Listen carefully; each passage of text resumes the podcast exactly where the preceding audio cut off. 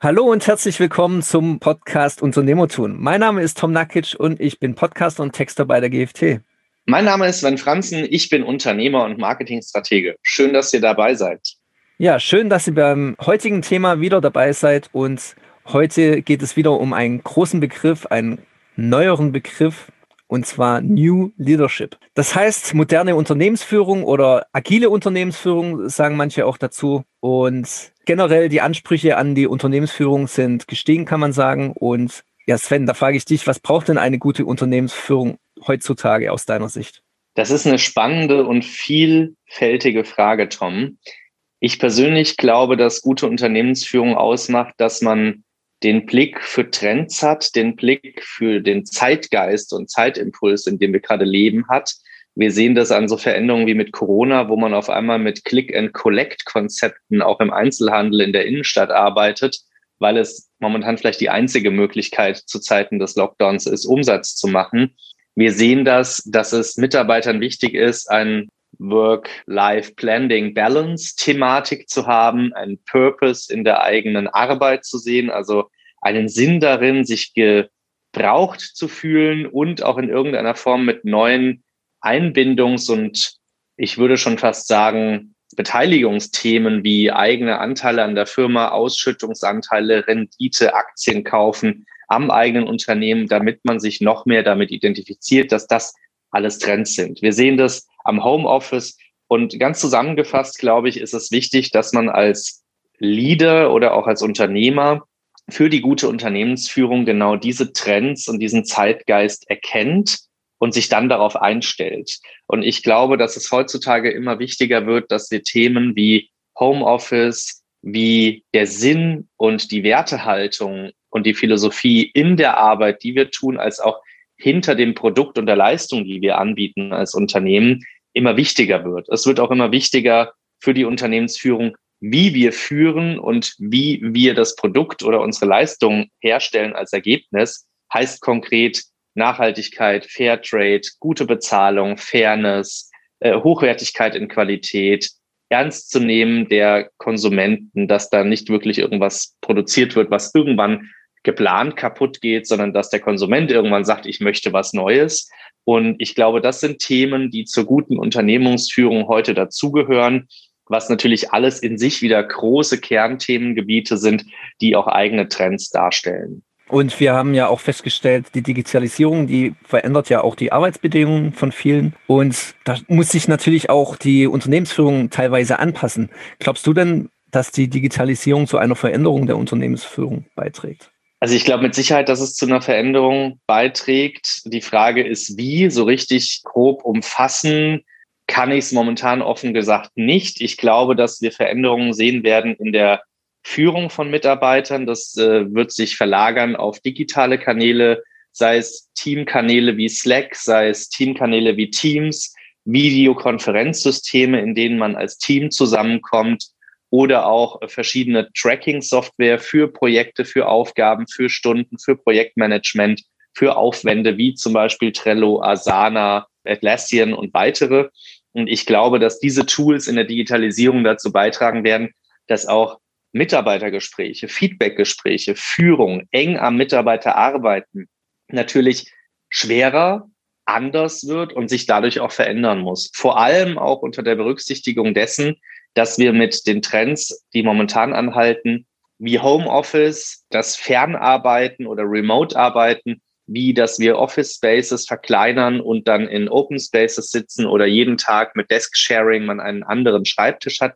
Das sind Themen, die wichtig sind, als Veränderung auch in der Mitarbeiterführung zu sehen, als auch die Mitarbeiter mitzunehmen. Denn es gibt ja noch, ich sag mal, auch etwas ältere Mitarbeiter, die an der Stelle möglicherweise das Desk-Sharing-Konzept oder andere modernere Konzepte nicht offen umarmen und sagen, ja, ich gehe da gleich mit, sondern die muss man abholen, wo sie sind. Die muss man überzeugen. Da muss man vielleicht schauen, dass man einen Mittelweg in der Transformationszeit wählt, dass man auch hier schaut, dass man die mitnimmt und einbindet, damit da am Ende nicht irgendeiner abgehängt wird. Und ich glaube, da wird die Digitalisierung in Unternehmensführung, in Mitarbeiterführung zu, gerade im Leadership, auch zu großen Veränderungen führen. Es gibt ja manche Aspekte, die ja wirklich veraltet sind, wie zum Beispiel, dass ein Unternehmer große Autorität zeigen muss. Also aus meiner Sicht ist das zumindest veraltet. Du bist da vielleicht anderer Meinung, aber welche alten Tugenden sind denn sonst heute trotzdem noch aktuell?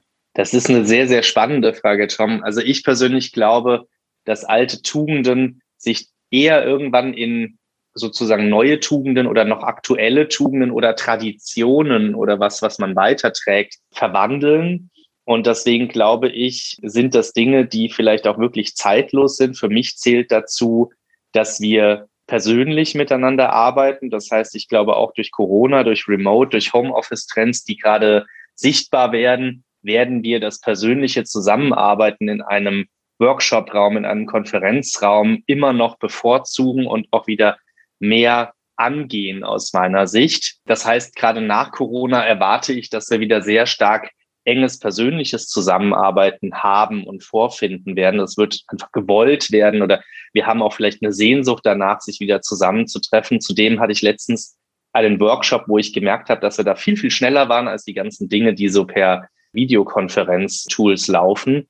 Also ich glaube, das ist eine alte Tugend und damit auch ein weiterhin aktuelles Thema, was uns weiterhin begleiten wird.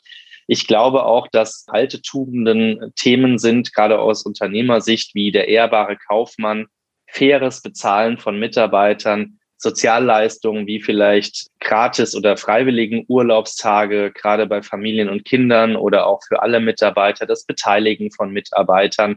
Ich glaube nicht, dass das neue Ideen sind, sondern dass das einfach faire Ideen sind, die schon alt, lang hergebracht sind, einfach aus dem Verständnis des ehrbaren Kaufmanns. Und ich glaube, dass gerade diese Thematik, die kann man ja weiterspinnen in ganz, ganz viele Bereiche und Thematiken, dass das etwas ist, was weiterhin auch Bestand hat und eingebunden wird.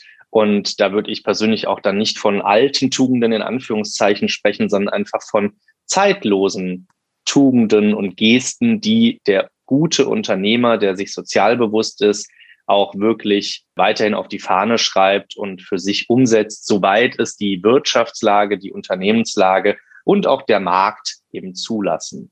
Gut, dann haben wir eben diese zeitlosen Tugenden oder auch vielleicht manche modernisierte Tugenden, sage ich mal. Was kommt dann mit New Leadership dazu? Hast du da eine Ahnung? Also ganz offen, dieser Begriff New Leadership ist ja relativ groß gefasst und auch so ein Trendbegriff. Ich persönlich glaube, dass einfach jedes Unternehmen innerhalb seiner Unternehmenswerte und Unternehmenskultur, jeder Unternehmer oder auch jede Führungskraft für sich das New Leadership hm, weiterentwickeln und für sich definieren muss. Und ich glaube, dass für jeden da ein eigener Part auch dahinter steckt. Also für mich bedeutet das vor allem bei uns im Unternehmen Vertrauen an die Mitarbeiter, Vertrauensarbeitszeiten, Führung über die Ferne mit digitalen modernen Tools, dennoch regelmäßiges Zusammenkommen in persönlicher Form, soweit eben möglich. Gerade jetzt aufgrund der aktuellen Situation war natürlich äh, weniger oder gar nicht, aber ansonsten eben in regelmäßiger Form, um da im Austausch zu sein und sich abzudaten. Und es zählt für mich dazu, dass man einfach auf einer lockeren, menschlichen Ebene mit sehr, sehr viel Wertehaltung, Respekt, Fairness und Freude und Passion für die Arbeit, die wir tun, an den Themen für das Unternehmen und im Sinne unserer Kunden arbeitet. Und das ist für mich so ein Thema, wie ich für mich persönlich New Leadership definiere. Und ich denke, dass es da ganz viele Unternehmer oder auch äh, Führungskräfte gibt, die da an der Stelle auch ihre eigene Definition haben und die so in der Form für sich umsetzen. Und das, was da in dieser Definition steht, das ist, glaube ich, auch das, was dann mit diesem New Leadership in dem entsprechenden Unternehmen, mit den entsprechenden Persönlichkeiten auch kommt und eingeführt wird. Ja, was definitiv sich auch mit New Leadership verändert hat, ist das Verhalten der Arbeitnehmer. Denn wir hatten ja es schon mal in einer anderen Podcast-Folge als Thema und zwar Purpose. Die Mitarbeiter, die wollen nämlich ein Ziel vor Augen haben, eine größere Vision und einen Sinn hinter ihrer Arbeit sehen. Und auch ganz wichtiges Stichwort ist die Work-Life-Balance. Warum sollten denn Mitarbeiter heutzutage mehr in den Mittelpunkt rücken oder sollten sie das überhaupt? Also ich glaube, das ist ein Selbstverständnis, wo man für sich selbst schauen muss, wie man als Unternehmer das Unternehmen führt und wie man als Führungskraft das Unternehmen und das Team sieht. Für mich ist es ein Selbstverständnis, dass Mitarbeiter im Fokus stehen, denn wir sind im Dienstleistungssektor und unsere Dienstleistung ist nur so gut, wie quasi wir Menschen, die die Dienstleistung verkörpern, in Form von Beratung, in Form von Ausübung von verschiedenen Aufgaben oder auch Gewerken, wie ich es gerne nenne, sei es Texting, sei es Marketingstrategie, sei es äh, Website-Gestaltung. Und ich glaube, wenn derjenige in dem Produkt des Kunden, in dem Kundenprojekt, in seiner Arbeit einen Nutzen sieht, einen, ich werde gebraucht, ich kann mich hier mit meiner Wertehaltung einbringen, dann ist die Motivation viel höher und dann ist das Endergebnis ein anderes.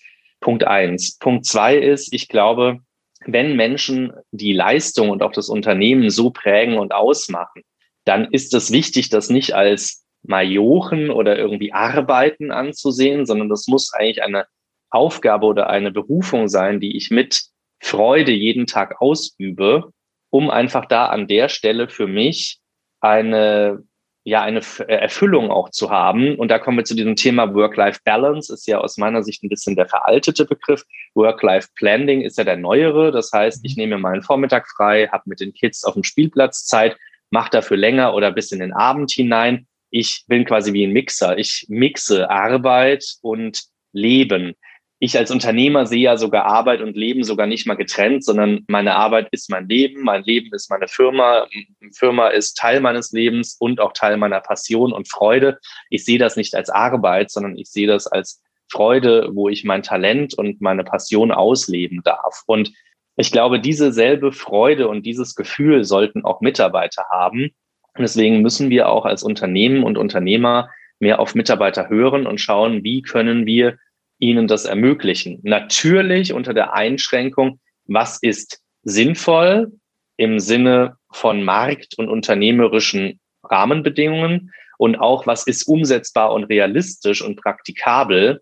Und man darf sich als Unternehmen, Führungskraft und Unternehmer natürlich dann nicht, ich sage jetzt mal im negativen Sinne in Anführungszeichen, überrumpeln lassen. Ja, das wäre dann am Ende wird das Unternehmen von den Mitarbeitern geführt und nicht von den Führungskräften und Unternehmern. Ja, und das muss man natürlich in irgendeiner Form nicht unbedingt hieratisch, aber schon in der Form der Zugkraft schon einhalten aus meiner Sicht. Aber die Mitarbeiter zu hören, Feedbackgespräche zu haben, schauen, wie kann man sie integrieren, wie kann man Dinge daran anpassen. Das sind, glaube ich, Dinge, die ganz wichtig sind und wo wir mehr hinschauen müssen und noch mehr, glaube ich, auch tun können in Deutschland. Ja, dann bin ich soweit eigentlich durch mit meinen Fragen und meinem Input. Falls du noch was Wichtiges hast, kannst du dann noch mal gerne da einhaken. Ja, also ich glaube, aus meiner Sicht ist New Leadership das, was Sie, liebe Zuschauer, daraus machen und was Ihnen am Herzen liegt. Das ist, glaube ich, sehr persönlich, gerade für den Unternehmer, für den ehrgeizigen Kaufmann, für die Führungskraft, abhängig von Mensch zu Mensch, von Charakter zu Charakter. Und ich glaube, man muss sich selbst Gedanken machen, was gehört zu der Thematik, was möchte man vielleicht selbst umsetzen für sich, wo hat man seine Grenzen, dass man sagt, damit kann ich mich nicht anfreunden, das ist ein Trend, dem ich nicht folge und daraus für sich dieses eigene New Leadership zu bauen, das macht das Ganze eigentlich für mich aus und möchte ich an der Stelle gerne nochmal mitgeben. Wahrscheinlich auch sehr wichtig ist einfach die Kritikfähigkeit von Unternehmensführungen oder Unternehmern, dass die auch eben auf ihre Mitarbeiter hören und das gehört auch zu New Leadership. Ja, ich glaube, es ist, Tom, dieses Hinterfragen, dass ich mich wirklich offen und frei mit Feedback äh, und Öffnung für mögliche neue Ideen hinterfrage, um daraus basierend das Ganze eben auch äh, neu zu positionieren und einzuwerten. Mhm. Deswegen heißt das Ganze ja auch agile Unternehmensführung zusammengefasst. Gut, dann vielen Dank, Sven, für diese Folge und dann an unsere Zuhörer bis zum nächsten Mal. Ciao, macht's gut. Bis zum nächsten Mal. Servus.